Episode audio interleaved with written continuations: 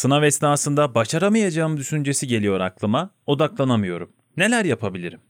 Şimdi e, başaramayacağım korkusu en başta hep söyledim size. E, iki tane öğrenci düşünün.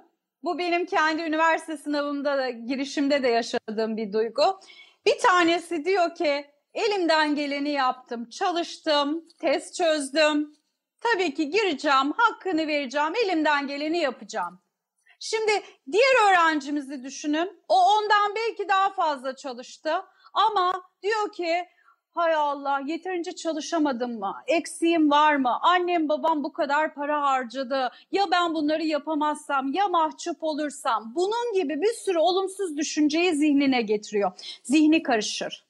Dolayısıyla da bizim zihnimizin karışmaya ihtiyacı yok. Bizim bilgileri zamanında hızlı bir şekilde çağırıp ne yapmaya ihtiyacımız var? Hızlı bir şekilde bilgileri doğru bir şekilde soruları cevaplamaya ihtiyacımız var. Lütfen, lütfen bu anlamda kendinize telkinde bulunun ve elimden geleni yaptım devam et deyin. İşte az önce anlattığımız turlama tekniği bu yüzden. İkincisi, ikincisi sınav esnasında bu hisse bizi kaptı, e, bu hissi yaşamamıza sebep olan bir sebe bir e, neden de soruları okuyup okuyup anlayamıyorum gibi hissederim şeklinde bize söyler öğrencimiz. Şimdi burada en fazla bir soruyu iki defa okuyun. Eğer de, siz soruyu iki defa okudunuz hala anlayamıyorsanız ya da anlamadığınızı hissediyorsanız bir derin nefes alın, kalemi bırakın, bir saniye iki saniye gözünüzü kapatın, zihniniz karışmasın, sorunun mantığından uzaklaşın, tekrar dönün aynı soruya ya da bir alttaki soruya geçin. Dolayısıyla kendinize çok minik, minik 3 saniye falan süren bir es vermeyi öğrenin lütfen. Soruyu çözemediğinizde paniklemeyin. Çünkü geride çözebileceğiniz bir sürü soru olduğunu düşünün mutlaka her öğrencinin çözemeyeceği sorular olacaktır.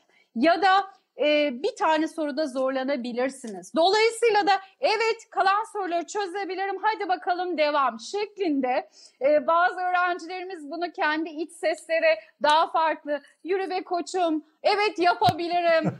Evet bundan sonrakileri çözebilirim. Değişik değişik size ne iyi geliyorsa. Mesela bir öğrencimiz var babasının söyledi oğlum sana güveniyorum yaparsın. Hocam ben bundan çok moral alıyorum. Evet senin iç sesi ne olsun seni devam ettiren ses o. Zihninizdeki olumsuz düşüncelerden uzaklaşın elinizden geleni yapın e, ondan sonrasını Allah'a havale edin. Çünkü bu saate kadar çalıştınız. Elinizden geleni yaptınız. Dolayısıyla da sınavda da bunu performansa, doğru yanıta dönüştürme zamanıdır.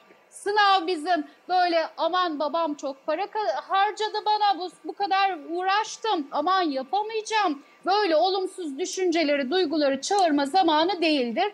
Dolayısıyla da son derece odaklanmış, yapamadığımızda tamam alttakileri yaparım, yapabileceğim bir sürü soru var şeklinde devam edin lütfen. Az önce %70'lik baremi anlattım hı hı. yapılabilecek yerlerden ama %30 yüzünden, %10 çok zor soru yüzünden bazı öğrencilerimiz havlu atıyor, pes ediyor ya da morali bozuluyor. Böyle yapmayın sevgili gençler bu kadar emek ettiniz.